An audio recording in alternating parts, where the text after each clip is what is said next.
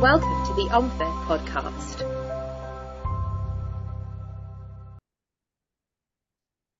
Hello, and welcome to the OMFIF podcast. I'm Taylor Pearce, Senior Economist at OMFIF, and here with me today is Oliver Berger, Head of Middle East and North Africa at State Street Corporation.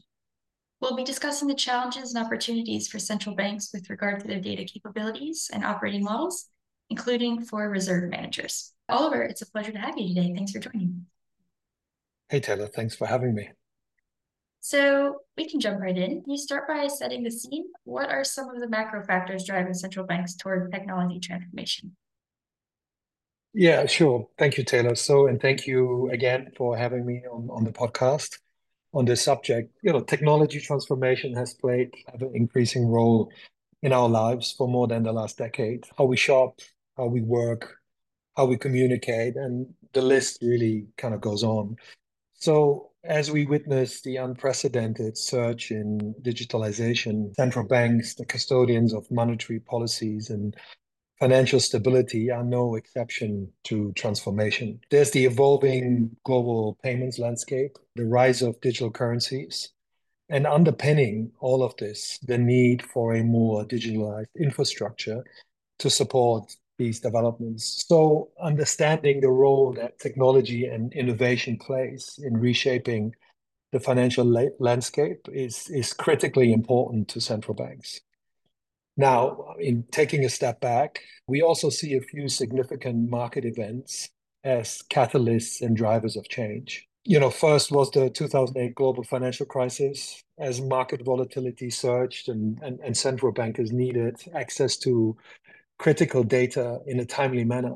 Uh, many found that the data sets and, and the data models, frankly, they were using were inadequate. I mean, it, it often took days uh, or weeks to get accurate data sets available. Then there was the COVID 19 pandemic. You know, through some research that we did with central banks earlier in the year, we learned from central bankers that needed to quickly adopt and source data from new and alternative sources. And, and these Uh, including like social media, sentiment data from media, press releases, mobility reports, I mean, internet searches, and other non traditional sources that were key to kind of informing economic analysis. And in addition to the, the core data, you know, to form the holistic picture, you know, this was really, you know, needed to kind of get to proper decision making. And we've seen central banks increasingly add investment in their big data capabilities, adding to increased volume, variety, and uh, velocity of, of being used for economic forecast fraud and financial crime monitoring, assessment of financial stability and, and reserves monitoring. So as we stand at the cusp of a new era with AI as the next accelerator or disruptor, standing still is uh, clearly uh, not an option. Many central banks are on a transformational path. They're looking for improved efficiency and increased agility and importantly, enhanced security. With this, there are many ways of tackling this. But from our perspective at State Street, building a solid foundation with data at the core is a critical success factor and enabler of enterprise wide digital transformation. And the above mentioned really, uh, you know, is the agility and flexibility um, which everybody's seeking.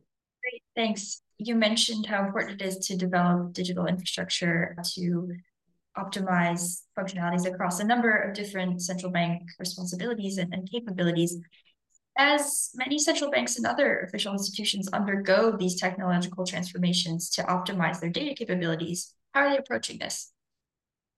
Yeah, I mean, that's a great question and important to understand some of the background around existing architecture before diving into how we're tackling this. So, as I mentioned earlier, central banks and official institutions over the last 20 years have grown the volume and range of data sets rather organically and very much at a departmental level. Each department simply gathered data according to its own needs and its own policies and, and would usually consolidate that through ETL tools, so extract, transform, load. Over time, this has become unwieldy and resource intensive, and the lack of governance or oversight has resulted in a variety of different data sets, repositories, and tools to collect and analyze the data across many of these institutions. What we can now see is that this form of data architecture lacks the dexterity and agility to scale with the growing demands of data. And this is an unavoidable challenge, really, for many of these institutions. Uh, in the recent GPI survey, 40% of the reserve managers surveyed listed integration and increased visibility of data sources as a top priority. So, I mean, they are challenged by getting access to the right information in a timely and in a convenient way. And to answer your question around approach, a good starting point here for many is to start looking at the consolidation of systems across asset classes and business lines in a systematic way. As systems continue to consolidate, data can be more seamlessly digested, analyzed, and applied across the departments, and so it continues. Um, to expedite the transformation, we see the adaptation of an enterprise data platform as a logical next step. Or in fact, you could also kind of ring fence uh, this from monetary and investment data or subsets of data dependent really on, on the use case. There's data lakehouse capabilities and having the ability to process structured and unstructured data side by side. And then there's the enterprise data platform approach. Here, I mean deploying a cloud native platform to enable the seamless integration of all data, both internal and external. And from an investment perspective, security mastering and gold copy data access across all asset classes in real time. Now, how do you alleviate that multiple copies of the data challenge? We think with solutions that combine warehousing, orchestration, reporting, and delivery of data. This also really helps to establish governance frameworks around access and use of data sets. For example, discrepancies in data can be traced through data libraries. Users will access data on demand in a simplified manner with query tools. And data lineage, you know, plays a significant role also for audit and really following data to the source. Thinking about this in the context of managing reserves, an enterprise data platform connects data from various sources in a seamless manner. Adding to this is the services layer, which validates and curates, governs a master copy of the data. Ultimately, you know, they are the key ingredients for obtaining real-time position data and visibility of risk at a firm-wide level. Sounds all pretty easy, right? It can feel like a quantum task, but in this context, I think it's important to remember that simplification of the existing architecture is in many cases the biggest challenge facing IT teams at central banks and patchwork on monolithic data frameworks. Uh, it's it's simply not a viable option.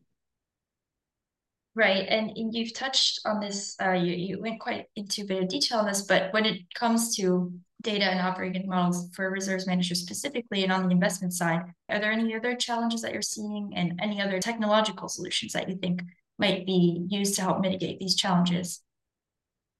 Yeah, no, no thanks, Taylor. It's a great question, but probably one of the the harder ones. Broadly and at an enterprise level, I think you can address these operating challenges, I mean, tactically through people, through process, and through technology considerations. I mean, let us start with people. Across many industries today, institutions are facing stark talent shortages, and the financial services sector, frankly, is, is no different. Unsurprisingly, we found through GPI research that talent was a very common operating challenge for central bank reserve managers. A remarkable 58% of respondents uh, reported recruitment and training and personal retention you know, as areas of particular concern. The next three areas high on the radar of central bank reserves managers were improving access to effective analytical tools, access to relevant information, and orga organizing internal process. And this kind of ties hand in hand with what we discussed previously around system integration and increased visibility of data and making information available to the right people at the right time. So moving on to the technology aspect, I mean, consolidating data environments and effectively streamlining business processes promotes access to relevant information, collaboration, and increased transparency. The open architecture platforms that support interoperability uh, are key and that's a point to stress on interoperability. They can help remove silos, integrate data more effectively, enable the adaptation of cloud technology. Now that it's it's hard to get very far in a data conversation with the central bank without addressing cloud. And given the nature of software providers moving from on-prem or on-premise to cloud, it's it's a determining factor for any operating model design. But you know, while many central bankers see the benefit of cloud, the flexibility, the tr transparency, scalability, and resiliency, they continue to wrestle with data sovereignty as they look to adopt cloud models. That, that remains a significant challenge. Operating in, in heavily regulated environment poses some obstacles for adaptation of cloud services, particularly in relation to cross-border data sharing. Cybersecurity is clearly also a concern given their mandate. But what we're seeing is some central banks are reaching somewhat of uh, a middle ground.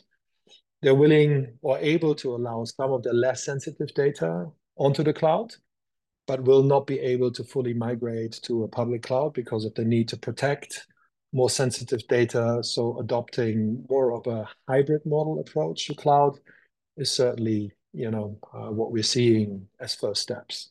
Hybrid clouds are a mix of public cloud hosted on, on a multi-tenant infrastructure and private cloud hosted in an on-prem infrastructure.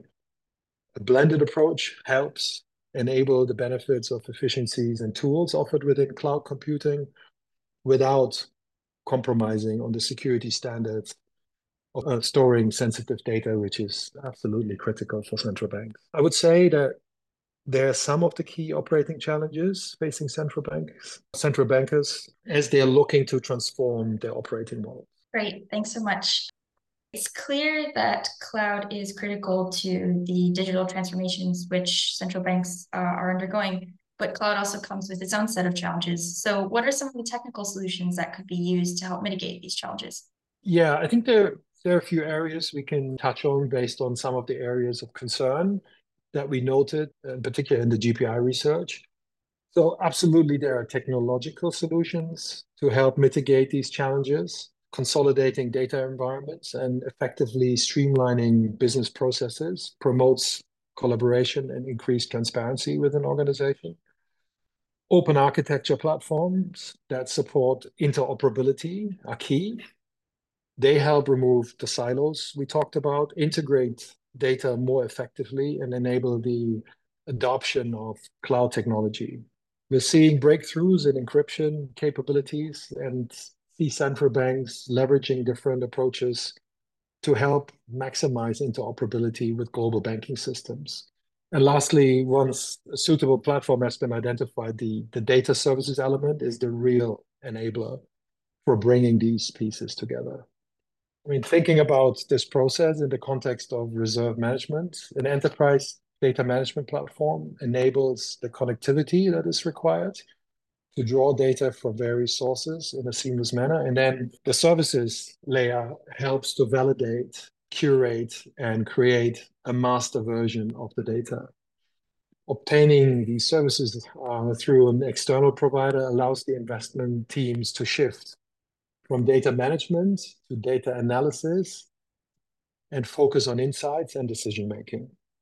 And ultimately, that is the key of being able to unlock quality, real time exposure data, visibility of risk at a firm wide level to support investment decisions.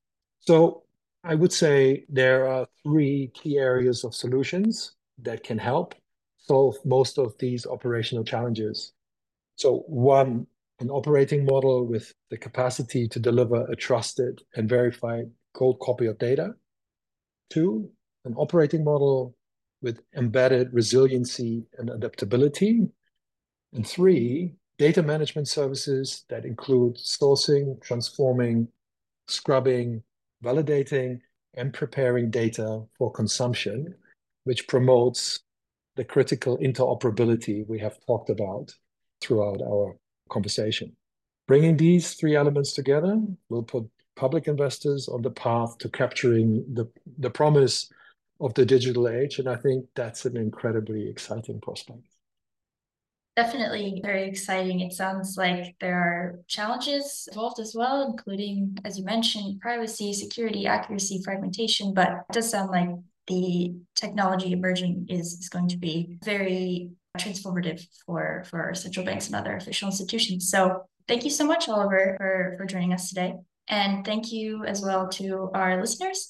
For more on central banks' operating models and data transformations, be sure to check out our report Central Banks in the Digital Age, Bringing Data into Focus, which can be found on the OMFIF website.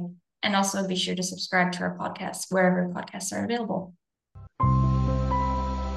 Thank you for listening to the OMFIF podcast.